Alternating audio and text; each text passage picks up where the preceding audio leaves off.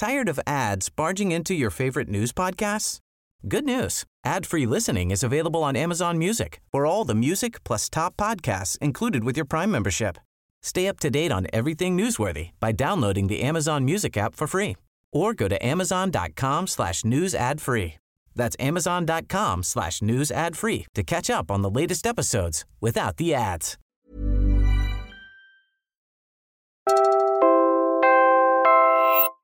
You're listening to Puma Podcast. Hi, I'm Franco Luna Puma Podcast, and you're listening to Teka Teka News. In this episode, Bali, last year, ah, I guess mga May, na medyo matumal po kasi yung pasok po namin sa Lazada. Naghanap rin po ng ibang source of income and then nakita ko po yung Lalamove and then nag-apply po ako and approve. Siguro kasi kailangan ko rin talaga that time ng pera kaya hanap ako ng, ng pwedeng pagkakitaan. Sa una ko naman eh naglaylo tayo kasi medyo di na po kinakaya ng ano sa oras. Tapos ngayon, pasundot-sundot lang po. we talk about one kind of freelancer that's all around us, but you don't hear about it often.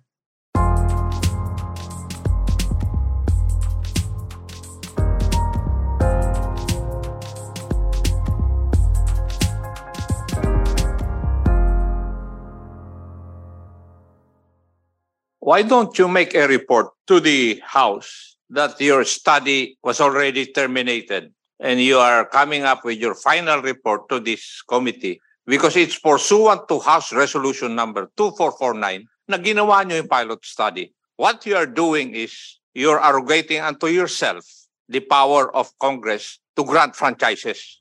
You just heard an excerpt from a hearing by the House Committee on Transportation in August. As you know, motorcycle taxis, once known as habal-habal, have long been a popular mode of transportation in the country. Right now, they're only allowed because of the ongoing pilot study needed to craft the law regulating them. Yun, lumilitaw po. Maraming applicants pala, qualified naman. Kasi si- eh, yung sinasabi ko nga na nagpunta sa akin, tinignan ko rin, hindi lamang po yung kanilang mga documentary requisites. Eh. Pati po yung mga lugar nila, yung kanilang mga opisina, pati yung scheme nila for security and safety, meron sila eh. May training din po sila. Pati yung pong mga riders nila, initially meron silang about 2,500 ready to operate, ready to participate. Lawmakers also brought up the topic of multi-homing or the practice of motorcycle riders working for multiple companies. Habang pilot study pa lang at hindi pa batas, lawmakers and civil society groups are against the practice because they want to make it easier to monitor the data from the current motorcycle taxi companies. Here's LTO Chief Vigor Mendoza. there are collateral issues to that. If we allow multi-homing, the issues of liabilities will come into play. But we are now the tail end, uh, given all the what the technical working group has done. I think we can now put a timeline, uh, a period to this, and come up with a recommendation to the House and the Senate of a transitory provision Until now, there is no law in effect recognizing motorcycle taxis as a form of public transportation. There are a number of bills currently pending in Congress, though, that would require motorcycle taxis to be registered with the Land Transportation Office and meet certain safety standards. There's one reason why there are only three players in the industry, namely Angkas, Move It, and Joyride.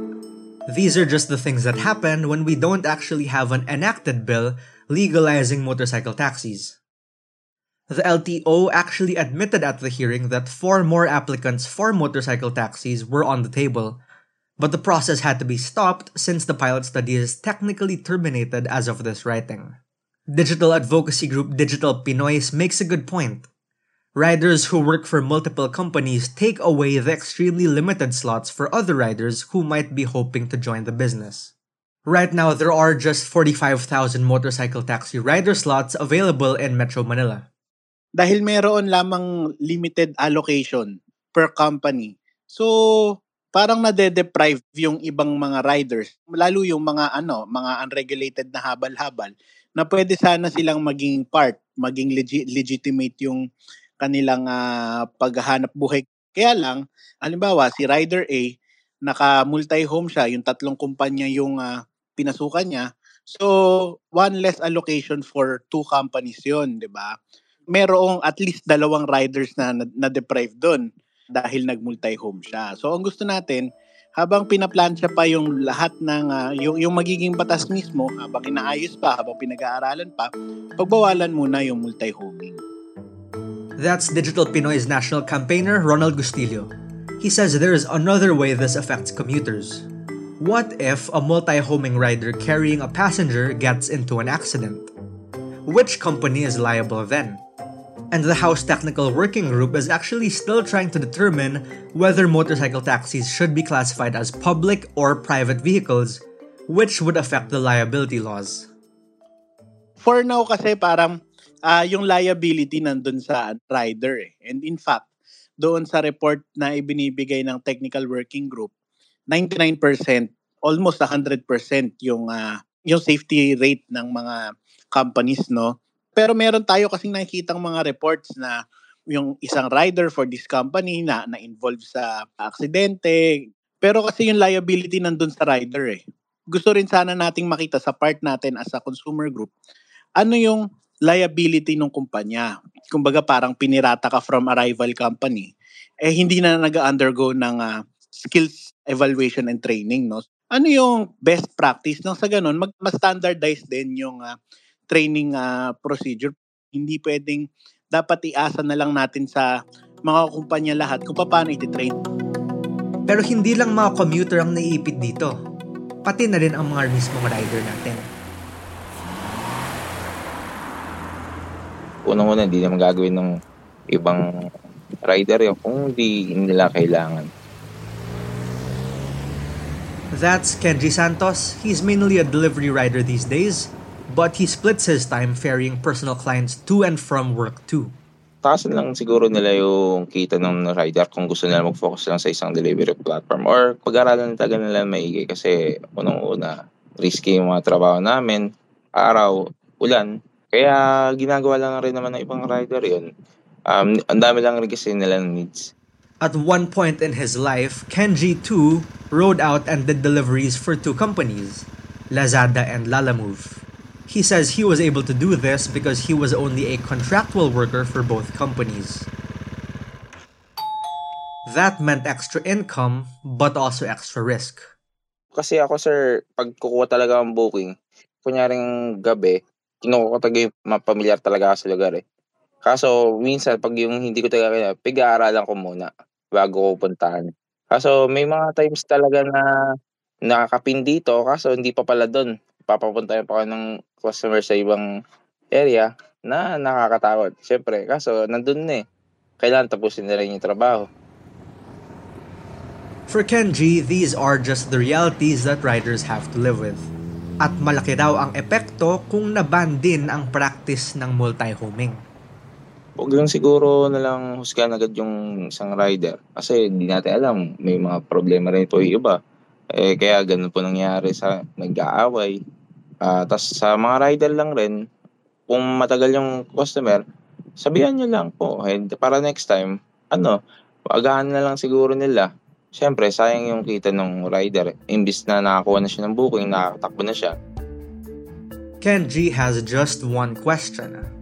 If authorities want to go after riders working multiple jobs, why not address the bigger issues that hassle riders first? We're pausing for a quick break now. When we return, we'll take you inside a day in the life of a delivery rider.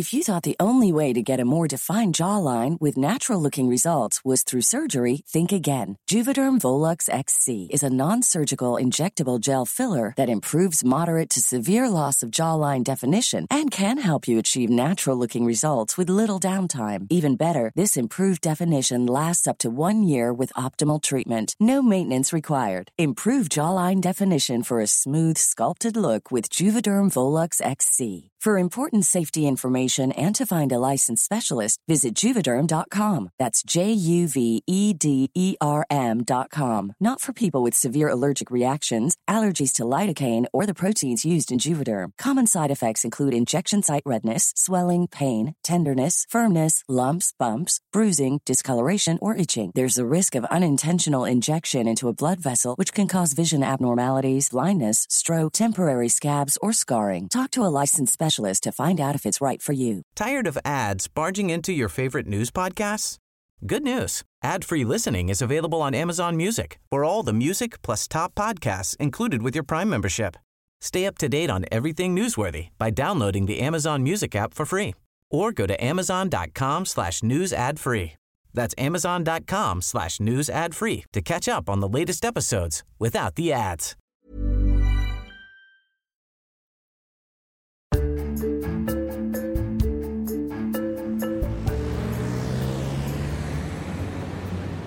Actually talaga, mas malaki yung multi.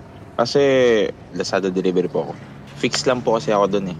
Bali, kung mag-multi ako, dagdag kita talaga mas malaki. Malalayo lang po kasi ibang area na mapupunta namin. Eh, syempre gabi, risky. Ayaw rin naman po ma-hold up. Takot rin naman po ako.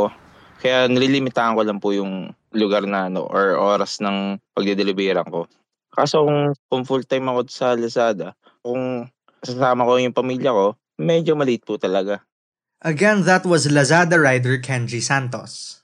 Once he's done with his deliveries for the day with both Lazada and Lalamove, he moves on to working with personal clients.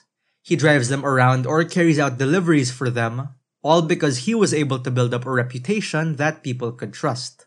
With the extra work, he earns almost double in a month versus working just one job.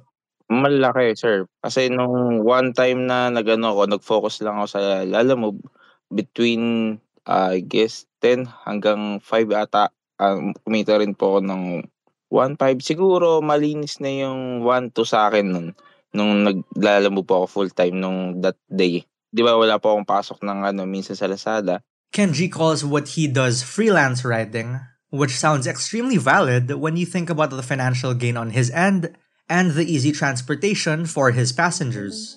But under the law, that's called colorum. Oo nga, sir. Ang tinatanong ko kasi, binabiyahe mo yung sasakyan, di ba? Di ba? O, binabiyahe mo, di ba? Yun yung totoo. Kasi, private car to eh. Di ba? Bakit ka naman magsasakay ng taong hindi mo naman kakilala, di ba? O, mapapaniwala mo ba kami na good Samaritan ka? Di ba, di ba? Oo, may good Samaritan. Pero sa panahon ngayon, sarili mo sasakyan private, magpapasakay ka ng hindi mo kakilala. Parang kalukuhan yun. You just heard a routine anti-colorum operation by enforcers of the Interagency Council on Traffic, or IACT. The term colorum loosely refers to vehicles carrying passengers without a permit from the LTFRB or traveling on roads not covered by their documents. We are not against dito sa motorcycle taxi. Ang hinihiling lang po namin, yung tamang bilang. Dahil kung hindi po, talagang mamamatay po kami. Humingi ako na wag na magdagdag dito sa Metro Manila. Pwede naman tayong magdagdag outside Metro Manila. Kasi po uh, talagang mamamatay po kami, no? Sa dami po ng tricycle, eh hirap na hirap na nga kaming kumita. Yan naman si Ariel Lim, President of the National Confederation of Tricycle Operators and Drivers Association of the Philippines. As commuter groups have said, This all opens up an entirely new conversation about the need to rethink our rules surrounding colorum and the limits we place on motorcycle taxis, especially as Metro Manila's traffic crisis rages on.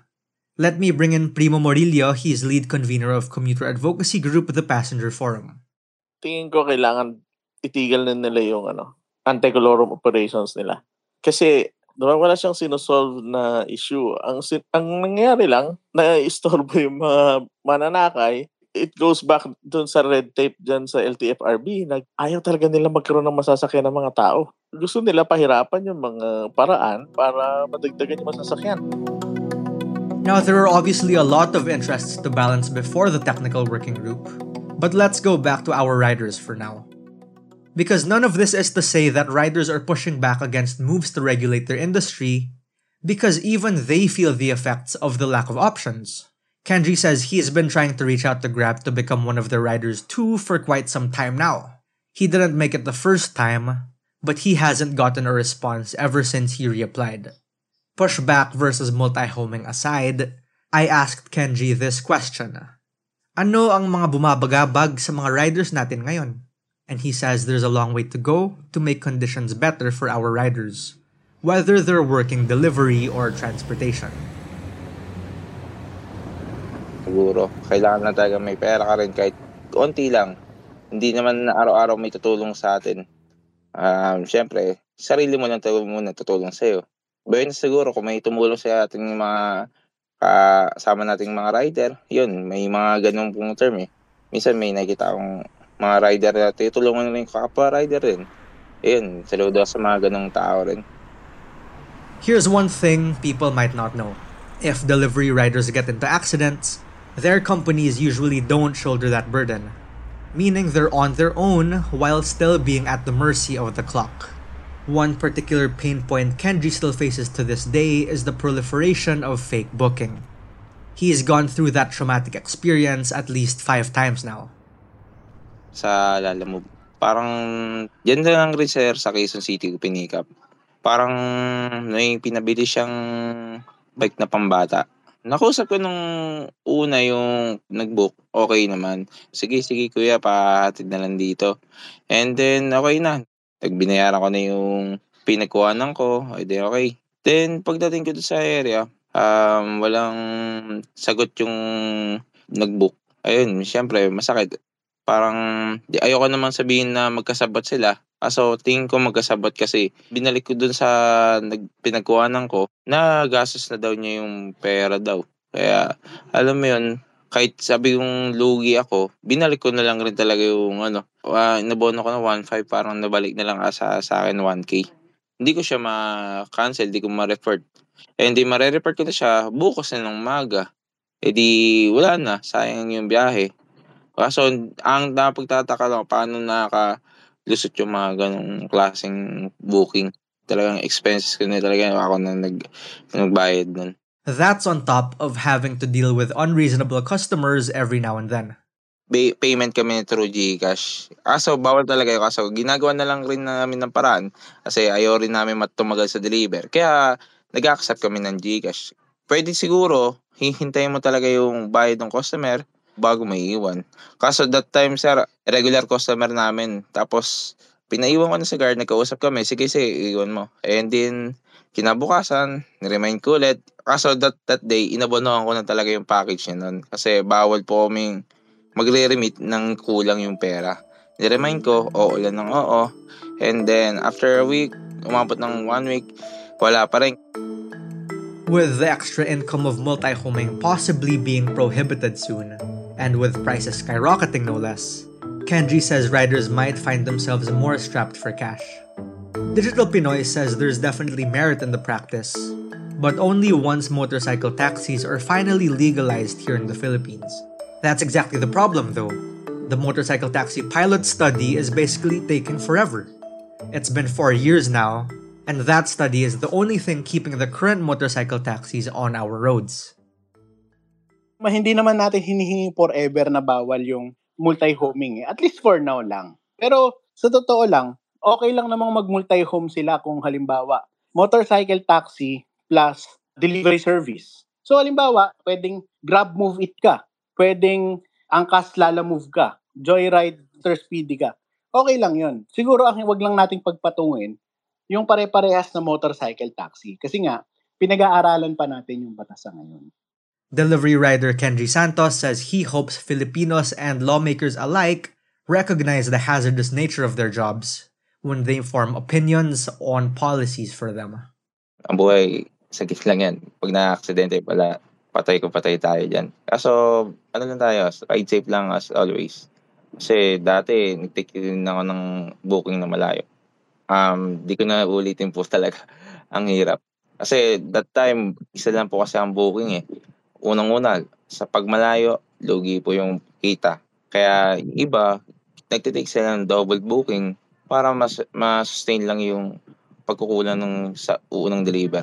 Kaso sa ngayon, buti, ibang deliver, delivery platform, pumapayag na sila ng ganun, yung double booking. Ayun lang ang kinatawa ko lang rin. And that was today's episode of Teka Teka News. Again, I'm Franco Luna. This episode was edited by Freddy Blanco. Our Teka Teka News executive producer is Jill Caro, and our senior editor is Veronica Uy. If you found this episode useful, share it with a friend. Help Teka Teka News reach more people and keep the show going. Thanks for listening.